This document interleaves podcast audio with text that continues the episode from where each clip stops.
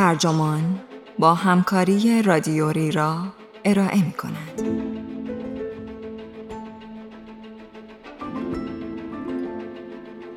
اعداد همیشه راست می‌گویند مگر وقتی که دروغ می‌گویند. این عنوان یادداشتی است به قلم هانا فرای که در مارچ 2021 در نیویورکر منتشر شده و ترجمان آن را در پاییز 1400 با ترجمه بابک حافظی منتشر کرده است. من رفیع پوستی هستم.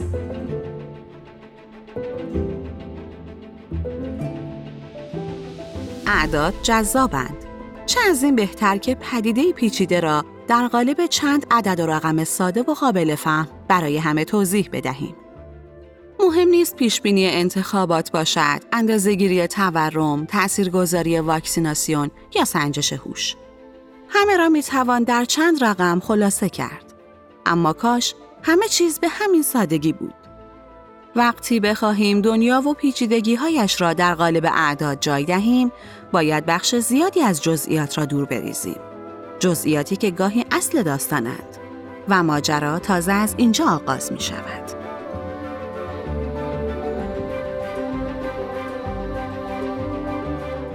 تونی بلر معمولا در مقابل جمعیت آرامش و چهره کاریزماتیکش را حفظ می کرد.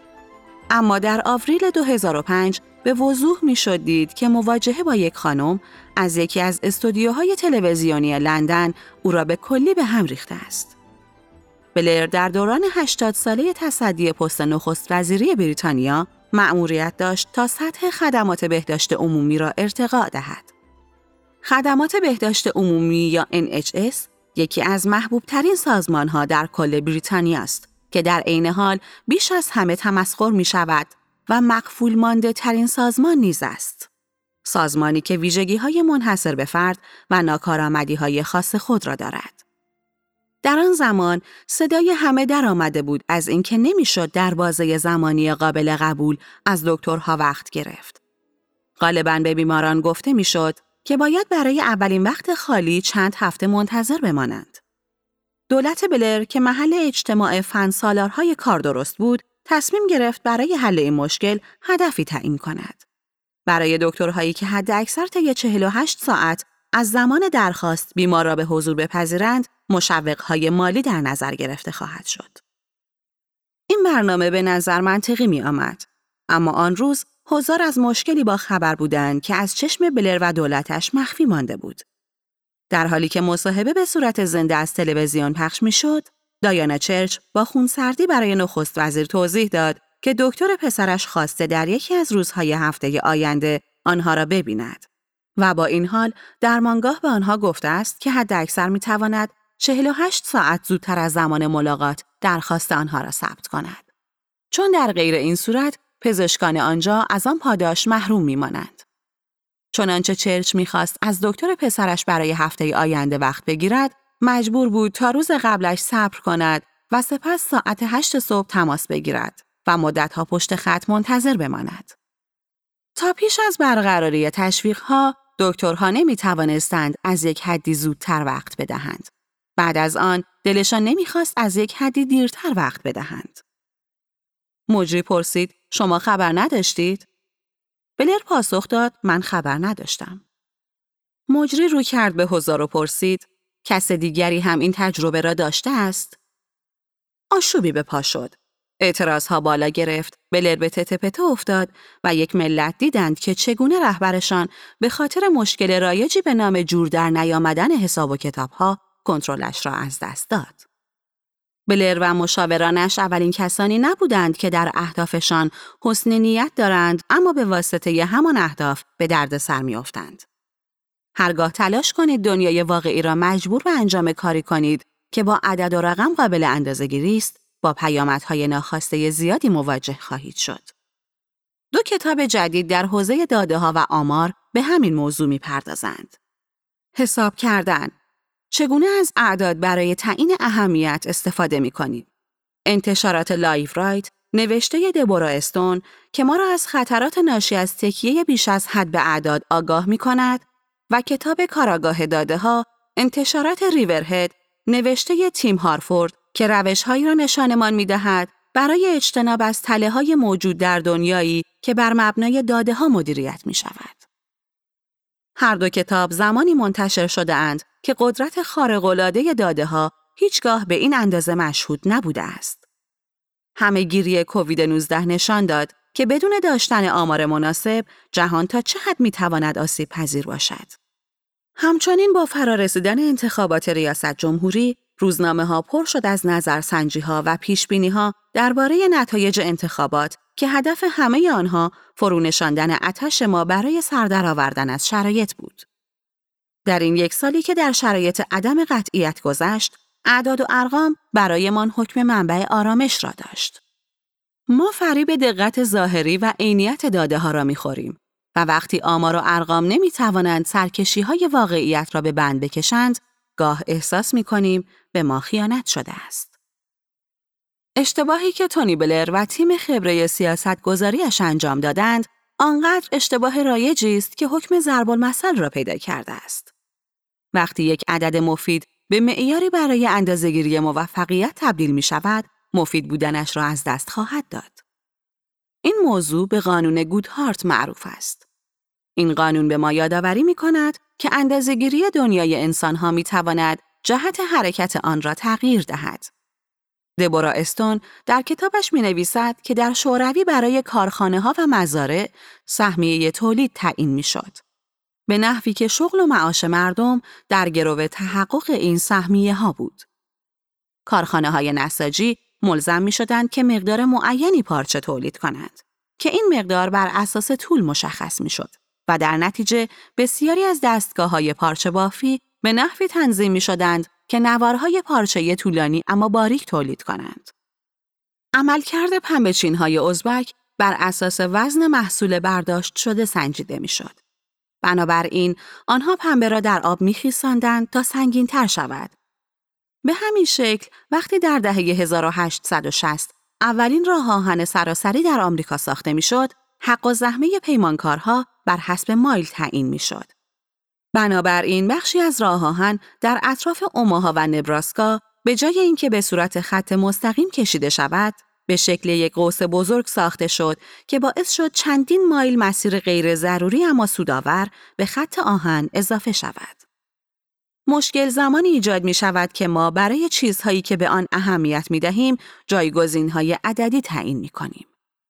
استون در کتابش جمله را از قول اقتصاددان محیط زیست جیمز گوستاف اسپت نقل می کند ما تمایل داریم آنچه را اندازه می گیریم به دست آوریم. پس می باید چیزهایی را اندازه بگیریم که مطلوبمان باشد. البته این مشکل به این سادگی ها حل نمی شود. مشکلاتی که پیرامون قانون گودهارت وجود دارد، گریبان طراحی های هوش مصنوعی را هم خواهد گرفت. چطور می خواهید هدفی را برای الگوریتمتان توضیح دهید وقتی اعداد تنها زبان مشترک بین او و شما هستند؟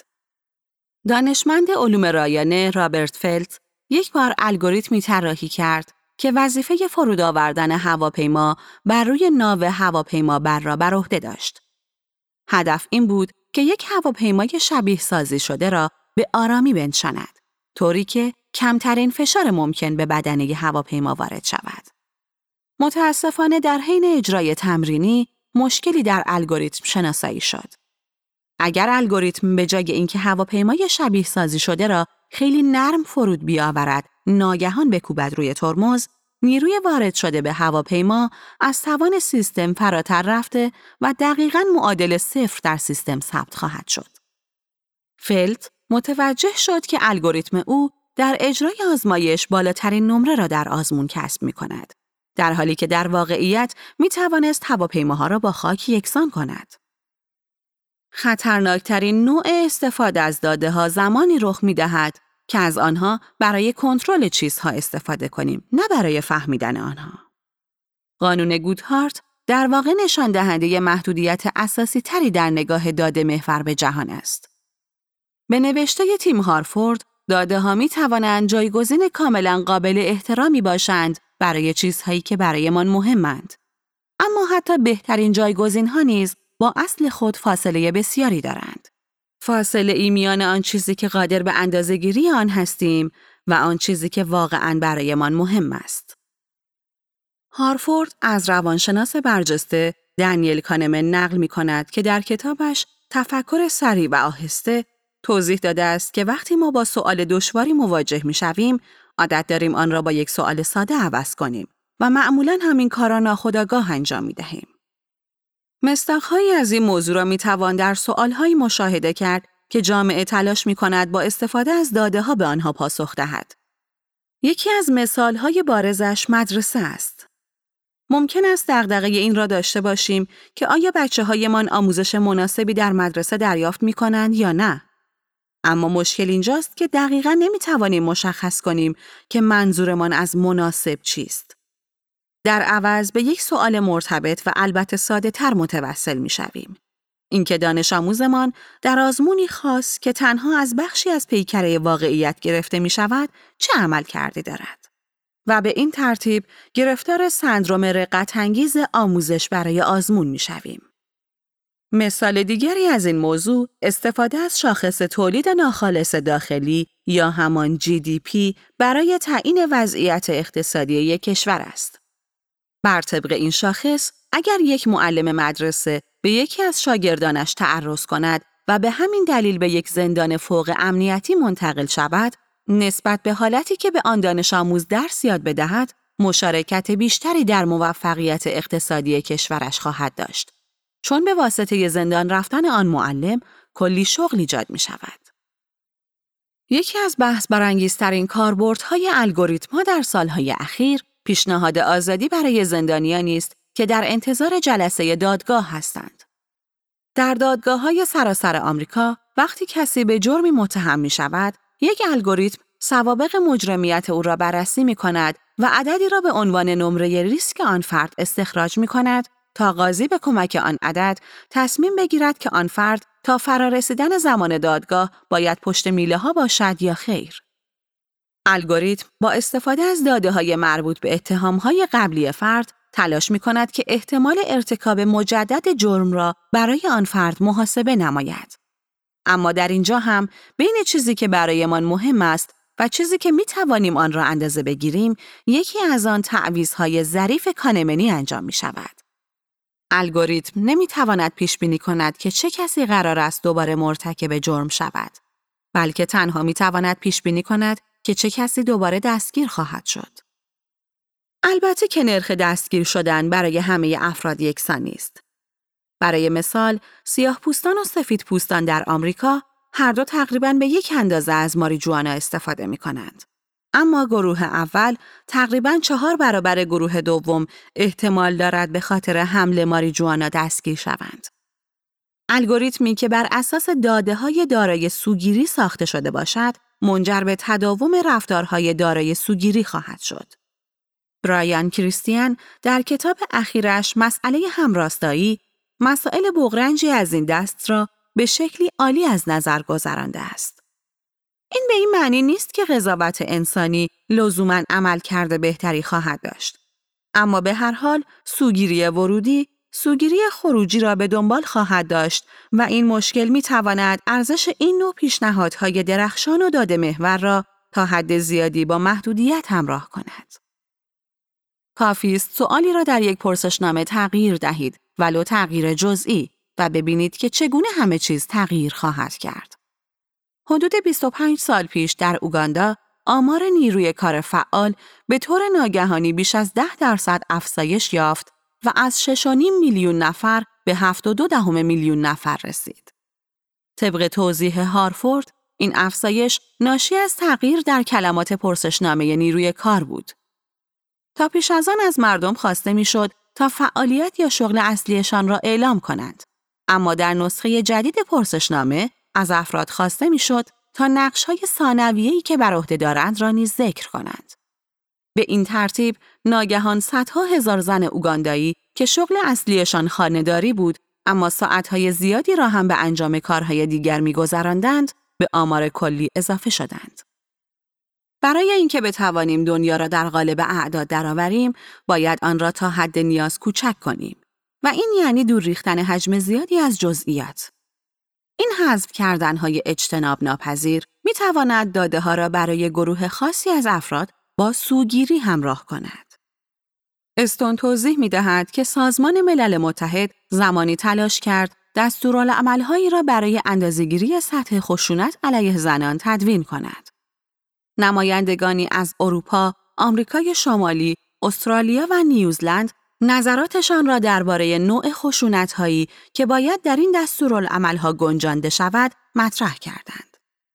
نظرات آنها بر مبنای تحقیقات پیمایشی بود که بر روی قربانیان در کشورهای خودشان انجام شده بود.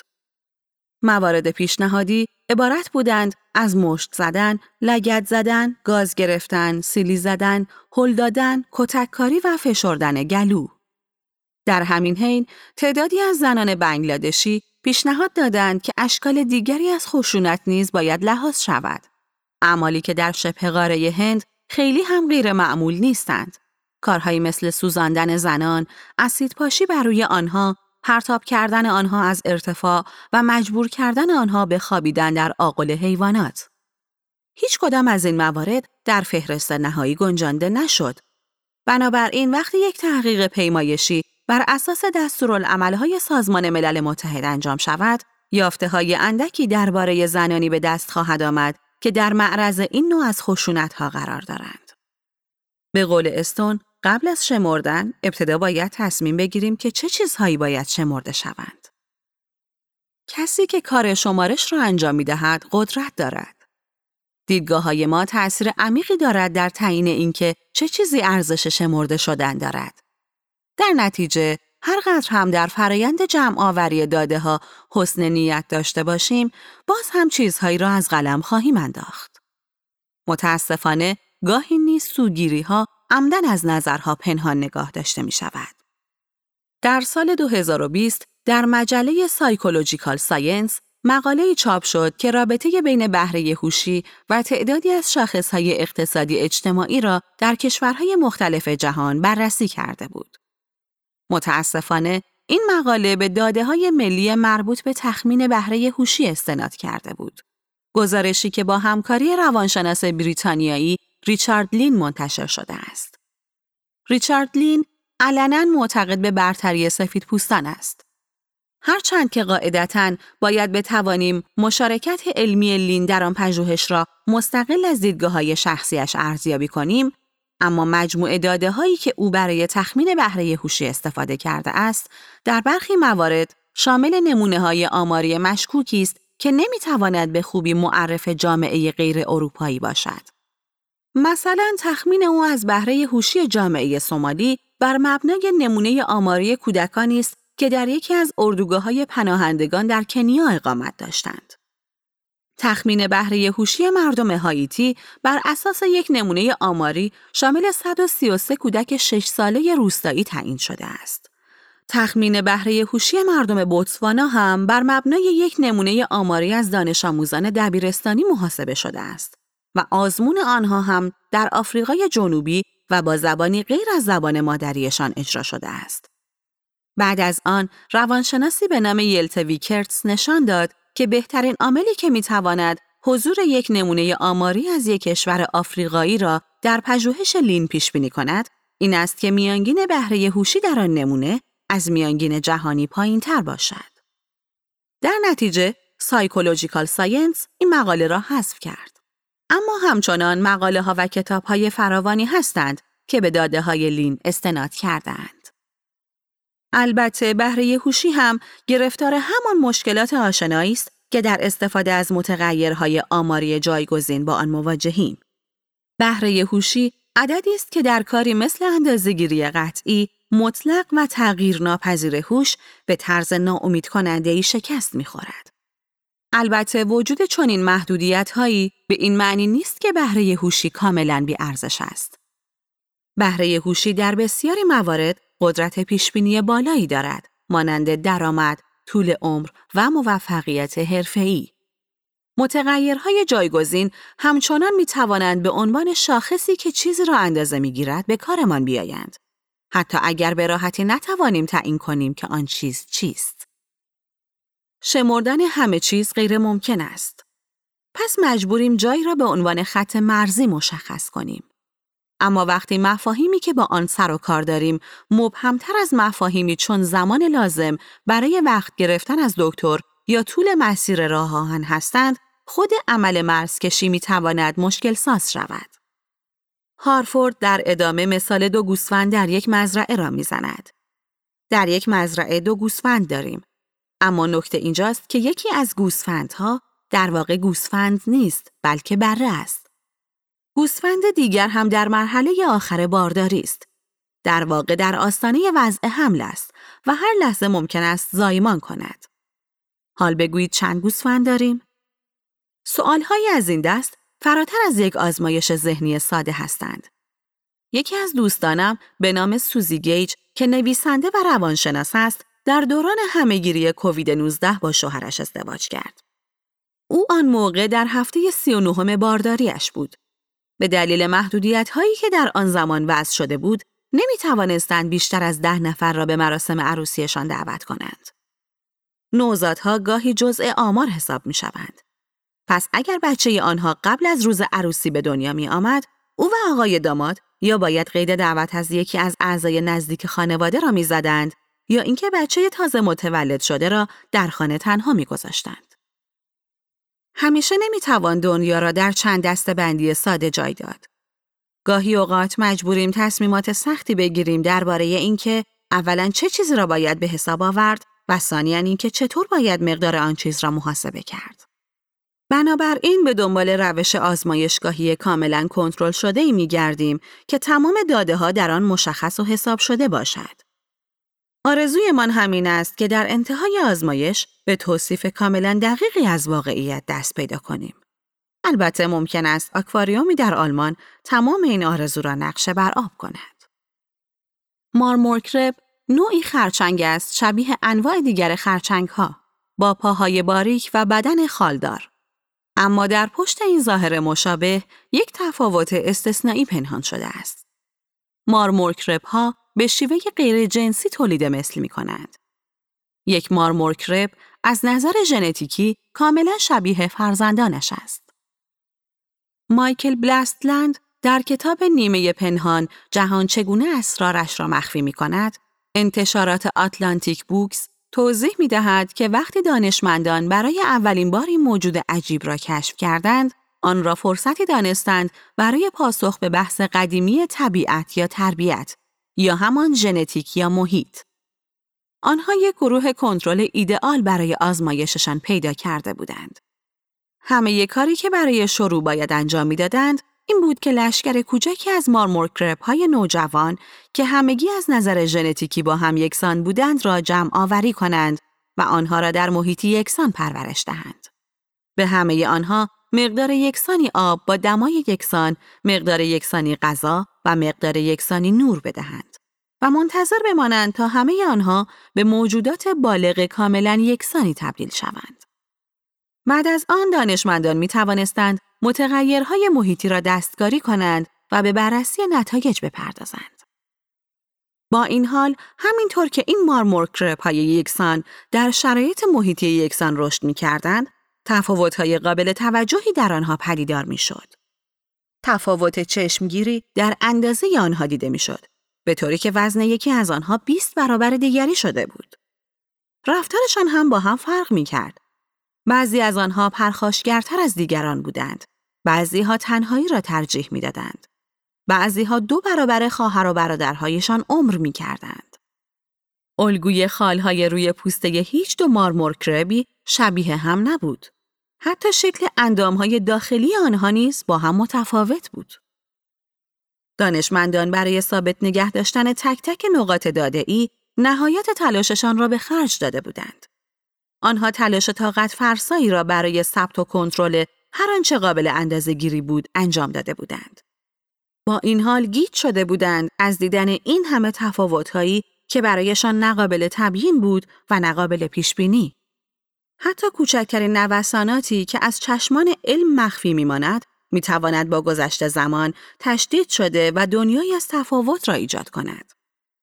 سرشت بر اساس ویژگی های تصادفی اجتناب ناپذیری بنا می شود و به این ترتیب نگاه داده محور به واقعیت را با محدودیت مواجه می کند. حوالی سال 2000 گروهی از پژوهشگران شروع کردند به دعوت از افراد برای شرکت در پژوهشی که نامش را گذاشته بودند خانواده های شکننده. پژوهشگران دنبال خانواده هایی با نوزادان تازه متولد شده میگشتند تا پیشرفت فرزندان و والدین آنها را برای چندین سال ردگیری کنند. آنها بیش از چهار هزار خانواده را ثبت نام کردند و بعد از یک ملاقات اولیه پژوهشگران خانواده ها را در مقاطع زمانی که فرزندانشان یک، سه، پنج، نه و پانزده ساله بودند دوباره ملاقات کردند.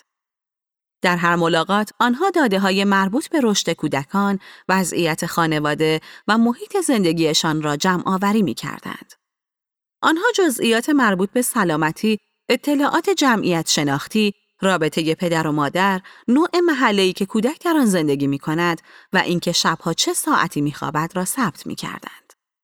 محققان تا انتهای پژوهش نزدیک به 13 هزار داده را درباره هر کودک جمع آوری کردند. تیم پژوهش در ادامه کار نسبتاً هوشمندانه ای انجام دادند.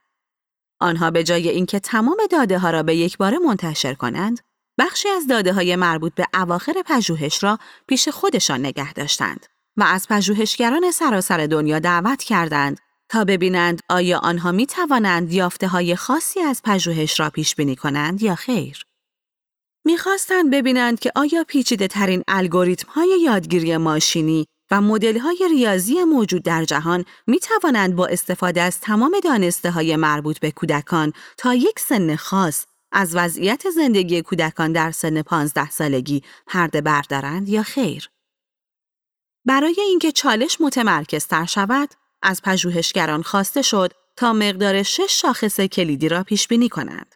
شاخصهایی مثل عملکرد تحصیلی بچه ها در 15 سالگی. تیم پژوهش برای اینکه یک خط مبنای واحد را برای همه آن پژوهشگران فراهم کند، مدل ساده ای را برای پیش بینی در اختیار آنها قرار داد. مدلی که از شدت سادگی خندهدار بود. این مدل فقط از چهار نوع داده استفاده می کرد که سه مورد از آنها در زمان تولد کودک ثبت شده بود. سطح تحصیلات، وضعیت تعهل و نژاد مادر. همانطور که حدس می‌زنید، آن مدل پایه حرف زیادی برای پیشبینی آینده نداشت. این مدل در بهترین حوزه عمل کردش تنها می توانست حدود 20 درصد از واریانس داده ها را تبیین کند. اما از آن جالبتر عملکرد الگوریتم های پیچیده بود. مدل هایی که بر اساس مجموعه کامل و بسیار غنی از داده ها ساخته شده بودند، در بهترین حالت تنها توانستند عملکرد مدل پایه را در حد چند درصد ناقابل بهبود بخشند. همچنین هیچ کدام از مدل های پیچیده نتوانست در چهار حوزه از شش حوزه از دقت 6 درصدی مدل پایه فراتر برود. حتی کارآمدترین الگوریتم هم تنها توانست 23 درصد از واریانس موجود در میانگین نمرات بچه ها را پیش بینی کند. در واقع در تمام موارد فاصله بین عملکرد بهترین و بدترین مدل ها همیشه کمتر بود از فاصله بین بهترین مدل ها و آنچه در واقعیت اتفاق افتاده بود. معنی این حرف همانطور که تیم پژوهش هم اعلام کرد این است که این مدل ها در پیش بینی کردن یکدیگر بهتر عمل می کنند تا در پیش بینی مسیر زندگی یک انسان. این به این معنی نیست که این مدل ها بد هستند، بلکه آنها به شکل معناداری بهتر از پیش بینی غریزی و پیش بینی بر اساس حدس و گمان عمل می کنند. از دهه 1950 به این سو فهمیده ایم که حتی ساده ترین الگوریتم ها هم عملکرد بهتری از پیش های انسانی دارند. اما چالش خانواده های شکننده حواسش بود که گرفتار این وسوسه رایج نشود که باور کند تمام جوابها در آستین اعداد و ارقام است. این واقعیت که مدل های پیچیده فقط می توانند به مقدار ناچیزی مدل های ساده را بهبود ببخشند ما را به همان سؤال آشنا می رساند. یعنی اینکه اولا چه چیزی را باید به حساب آورد و ثانیا اینکه چطور باید مقدار آن چیز را محاسبه کرد. شاید بتوان نتیجه دیگری هم از این موضوع گرفت. هر وقت که نظرسنجی ها در پیشبینی نتایج انتخابات ناموفق عمل می کنند، معمولا می شنویم که به داده های بیشتر و بهتری نیاز است. اما حالا که فهمیدیم بیشتر کردن داده ها همیشه جواب نمی دهد، شاید لازم باشد به جای این کار در رابطه خودمان با پیش بینی کردن تجدید نظر کنیم. یعنی بپذیریم که توانمندی اعداد و ارقام هم با محدودیت های اجتناب ناپذیری همراه است و از آن به بعد دیگر از مدل های ریاضی توقع بیجا نداشته باشیم که به خودی خود بتوانند ما را از ورطه عدم قطعیت به سلامت عبور دهند. اعداد جایگزین ناکارآمدی برای رنگ و غنای دنیای واقعی هستند. ممکن است تعجب کنید از اینکه می‌بینید یک ریاضیدان حرفه‌ای مثل من یا یک اقتصاددان حرفه‌ای مثل هارفورد دارند تلاش می‌کنند تا شما را نسبت به این حقیقت مجاب کنند.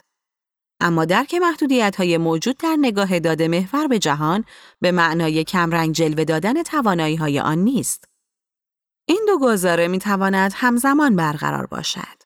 اعداد و ارقام در برابر زرافت های موجود در واقعیت کم می آورند و در عین حال وقتی پای فهمیدن همان واقعیت در میان باشد، اعداد و ارقام قدرتمندترین ابزاری هستند که در اختیار داریم. آنچه در همهگیری کووید 19 اتفاق افتاد، حقیقت قاطعی را به تصویر کشید.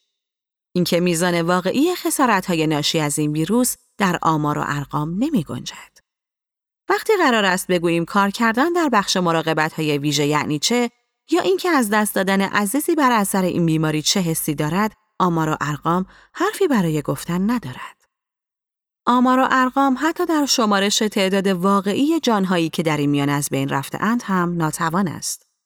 منظورم آمار مرگهایی نیست که با یک دستبندی شسته رفته شمرده می شود. مثل آمار مرگهایی که طی 28 روز پس از مثبت شدن آزمایش اتفاق می افتد. آمار و ارقام نمی تواند با قطعیت بگوید که چه وقت به شرایط عادی باز خواهیم گشت. اما در عین حال آمار و ارقام تنها ابزاری است که در دست داریم تا با آن میزان کشنده بودن این ویروس را درک کنیم از نحوه کارش سر در بیاوریم و هر چند غیر قطعی بتوانیم آینده های محتملی که در انتظارمان است را بررسی کنیم. اعداد می توانند داستان کاملی از وجود انسان ها روایت کنند. در کنیا از هر هزار کودک چهل و سه تایشان تولد پنج سالگی را نمی بینند. در مالزی این اتفاق برای نه کودک میافتد. استون در این باره سخنانی را از هانس روسلینگ متخصص سوئدی بهداشت عمومی نقل می کند. این شاخص می تواند درجه تب کلی جامعه را نشان دهد. چرا که بچه ها بسیار آسیب پذیرند و عوامل زیادی می تواند آنها را به کشتن دهد. آن 991 کودکی که در مالزی نمی میرند، در واقع آنهایی هستند که در برابر خطر میکروب ها، قحطی، خشونت و دسترسی محدود به خدمات بهداشتی محافظت شده اند. همین یک عدد تصویر روشنی ارائه می دهد از تمام کارهایی که باید برای زنده ماندن یک کودک انجام داد. هارفورد در کتابش ما را با تعداد بیشتری از این نوع شاخصهای آماری آشنا می کند. او از ما می خواهد که روزنامه ای را تصور کنیم که هر صد سال یک بار منتشر می شود. او ادعا می کند که اگر قرار بود یک شماره از آن امروز منتشر شود، یقینا تیتر صفحه اول آن به کاهش چشمگیر مرگ و میر کودکان در یک قرن اخیر اختصاص می یافت. او می نویسد مدرسه را تصور کنید که قرار است 100 کودک پنج ساله را ثبت نام کند. کودکانی که به طور تصادفی در نقاط مختلف دنیا متولد شده اند. در سال 1918 32 نفر از این کودکان تا قبل از روز اول مدرسه می مردند. تا سال 2018 این عدد به چهار نفر کاهش پیدا کرده بود. هارفورد معتقد است که این پیشرفت قابل توجهی است و هیچ چیز بجز آمار و ارقام نمی‌تواند تصویر واضحی از این پیشرفت در مقیاس کلان ترسیم کند. این ابهام های آماری حتی می تواند در خود موضوع تولد هم وجود داشته باشد. هارفورد داستانی را تعریف می کند از وجود اختلاف گیج کننده در آمار مرگ و میر نوزادان. از قرار معلوم این آمار در نواحی مرکزی انگلیس موسوم به میدلندز به طرز چشمگیری بیشتر از لندن بود. آیا متخصصان زنان و زایمان در شهر لستر کارشان را بلد نبودند؟ مشکل دقیقا این نبود. در بریتانیا بارداری هایی که بعد از هفته 24 پایان یابد از نظر قانونی تولد محسوب می شوند. از سوی دیگر بارداری هایی که قبل از هفته دوازدهم به پایان برسد به عنوان سقط در نظر گرفته می شوند. در مورد بارداری هایی که جایی بین این دو زمان مشخص تمام می شوند، خواه در هفته پانزدهم بارداری، خواه در هفته 23 واژه‌ای که برای توصیف از دست دادن جنین استفاده می شود، بیش از همه برای والدین داغدار مهم است و به هر حال اصطلاحی در قانون برای آن پیش بینی نشده است. دکترهای میدلندز طبق رسم خودشان این موارد را به عنوان مرگ و میر کودک ثبت می کنند. دکترهای لندن اما آن را سخت جنین اعلام می کنند. تفاوت در آمار برمیگشت به اینکه آنچه میشه مردیم را چه مینامیدیم. اعداد همیشه راست می‌گویند مگر در مواردی که دروغ می‌گویند. حق با هارفورد است که می‌گوید آمار و ارقام می توانند با شفافیت و دقتشان دنیا را روشن کنند. آمار و ارقام می توانند علاجی باشند برای جایز خطا بودن ما انسانها. اما آنچه به راحتی فراموش می شود این است که آمار و ارقام همچنین می تواند این خطا پذیری را تشدید کند.